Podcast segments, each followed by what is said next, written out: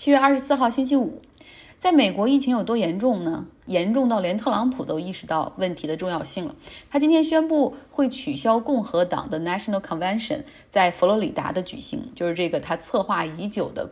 因为他一直想搞一个很盛大的派对，所以之前一开始的举办地是北卡罗来纳州，然后因为当地就是疫情比较重视，然后限制人数，并且建议他们线上开。后来特朗普很生气，就把这个会场又转移到了佛罗里达州最大城市 Jacksonville 来举行。可谁知道呢？在过去三周里，佛罗里达的数据也出现了爆发性的增长。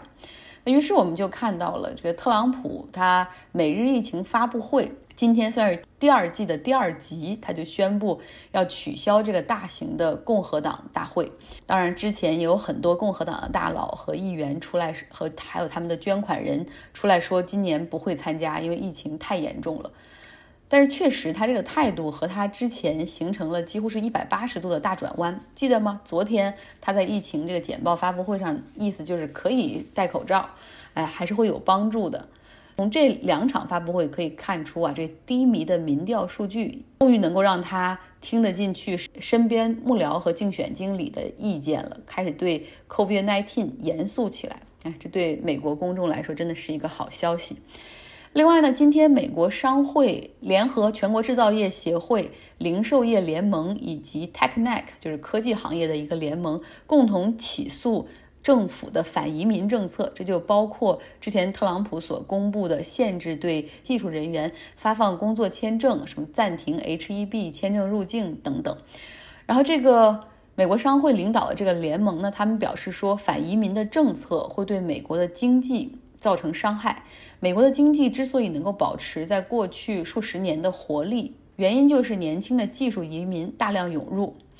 那。为什么他会出一系列的反移民政策呢？就是因为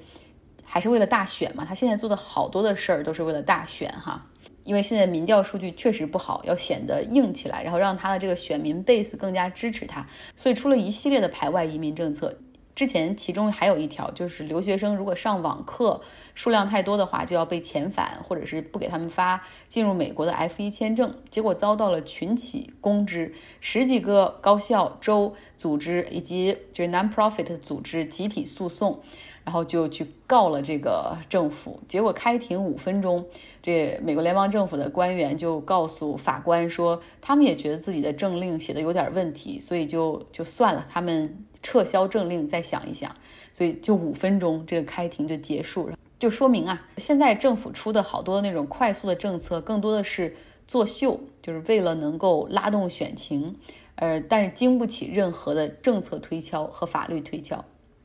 今天美国三大股指集体下跌，纳指跌幅超过百分之二，更多的是因为经济数据无法支撑美国股市的疯狂。像美国劳工部公布的最新数据显示，美国上一周新注册的申请失业救济的人数大概是一百四十一万人，高于市场预期。但是美国这个市场数据也很烦，就是比如这周公布失业率啊，然后再过两周就会公布一个非农就业率，然后总是能够给资本市场一些这种新闻点或者涨点或者跌点哈。然后呢，数据还会经常出修正版等等，就是总是会让你有点。变化的刺激。目前，美国整体的失业人数已经达到了两千五百万人。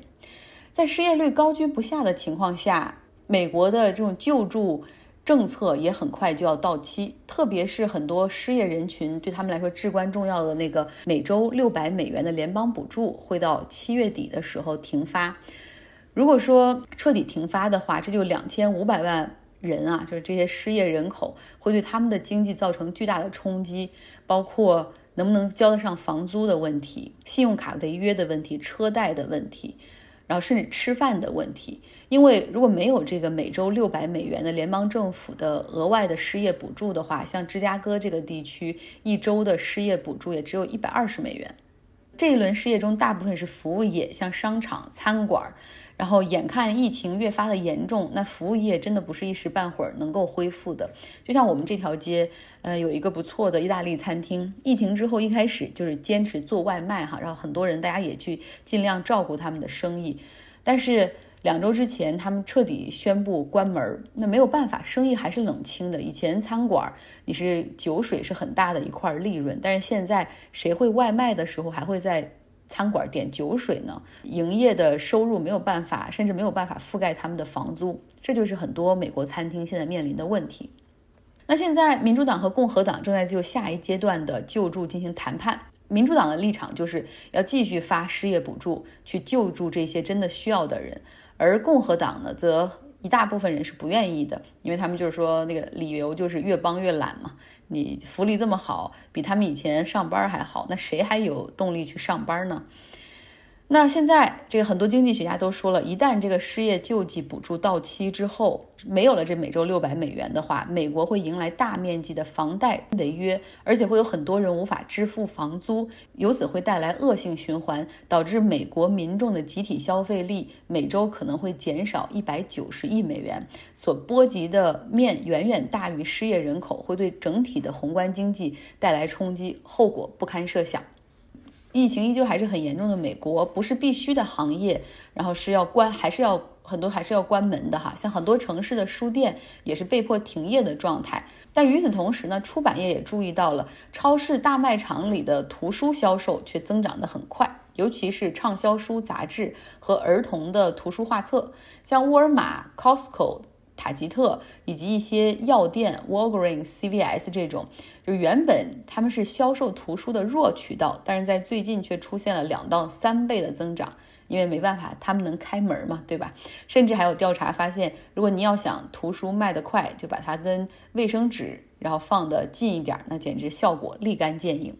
这就引发了另外一个话题，就是超市大卖场的学问。超市这种零售业态是美国人在一九一六年的时候发明的，改变了传统的柜台模式，采取自助服务，就大大的货架，把所有的货品按照不同的品类，然后来放到有走道的货架两侧，然后让人让消费者自己去挑选。结账的地方呢，有售货员来算账，就像我们国内也是啊，大超市有，比如像家乐福、沃尔玛、Costco。然后小超市，像我们东北喜欢叫做仓买，对吗？然后南方就喜欢叫小超市之类的，就是都是其实都是这种自助服务的业态。那我两年前大概去古巴的时候，就重新体验了一下那种柜台式的这种销售模式，真的很不习惯。要等销售员忙完其他人，然后你才能够轮到你。如果客人少的时候，你又会看到几个几个销售员聚在一块儿聊天儿的情况，哈。那说说说回到美国的情况，到了上世纪五十年代，随着汽车的普及、中产阶级的崛起，那种沃尔玛式的超级大卖场开始在郊区开店，而且店是越开越大。他们销售的品类从食物到衣服，从玩具到户外的野餐设备，甚至有体育，还有甚至还有体育用品、家具，包括枪，一应俱全。卖场也是越开越大，并且呢，开始进行。连锁化经营，进行大规模的集中采购来压低成本。在一九五七年的时候，当时英国伊丽莎白二世女王出访美国，她还特意说提出想参观一下超市。那一九八九年的时候，当时叶利钦访美，在。德州的一个超市里，他停留了二十分钟。他在自己的自传中是这样写到的：“他说我是在美国的这个超市里，让我人生中第一次感受到了苏联人那种绝望，哈，真的是有理由的。”上述说的这些是来自《大西洋月刊》中的一篇文章。老规矩，有兴趣的话，可以在微信公号张奥同学下留下邮箱，我会给你发这个文章哈，很有意思的文章。那下面我挑选一些文章中有趣的东西给大家分享一下，因为也许在周末你要逛超市的时候，顺便可以观察一下，看看是不是这么回事儿。在美国，美国人平均要花十三分钟来逛超市，但是他们这个超市指的是 grocery，就那种卖食物的超市。这十三分钟的平均时间里面呢，有百分之三十的时间是我们非常明确自己要买什么，一下子就能够按照品类找到货架，迅速拿取自己想要的东西，而剩下百分之七十在超市里的时间都是用来闲逛的，他们叫做 ineffective wandering。我们这些消费者呢，会在漫无目的的闲逛中被放在显著位置推销的商品，尤其是那种有有着打折标签的商品那种柜台给吸引，通常会花百分之四十的钱在这些东西上，就甚至它根本不在我们的购物清单，只因为它放在明显的位置，并且写上了打折二字。研究表明。面对满满的货架，我们更喜欢购买和我们视线平行的那些物品。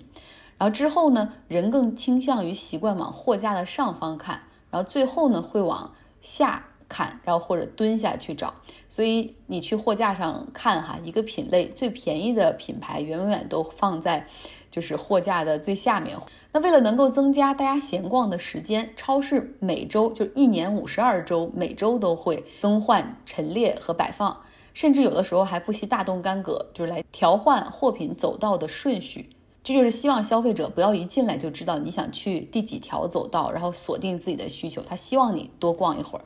再比如说 Costco，它更是利用行为心理学来设计消费者的一个典型哈。像牛奶，每一个人去 Costco 都会买，它就会被放在距离入口最远的地方，还有一个角落。你一定要经过所有的货架，然后你才能到到达那个角落。买牛奶的人同时去超市，当然可能也要买鸡蛋哈，而鸡蛋呢则被放在。基本上是另外一个角落，然后你又要走好多的货架才能够找到它。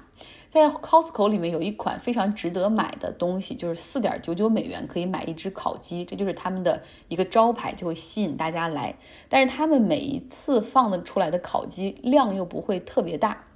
所以有时候你经常去那个烤鸡的那个架子上一看，就是。剩一两个了哈，或者是空的，然后他们上面会写着下一锅十五分钟之后出炉，然后你再会去，这个又给你时间让你去逛一逛，然后回头再来买。所以这就是他们无时无刻都在通过摆放、陈列，然后以及自己的这种王牌产品在在设计消费者。超市的盈利模式除了销售额之外，还有一项是商家的进场费，在美国他们叫做 slotting fee。买超市的陈列空间，如果想进入一个全国性的连锁超市的话，在美国这边至少一个品牌要花两百万美元这样的进场费才可以。今天的节目就是这样，周末到了，希望有一个愉快放松的周末，然后同时有时间看看书，有时间多去户外走一走，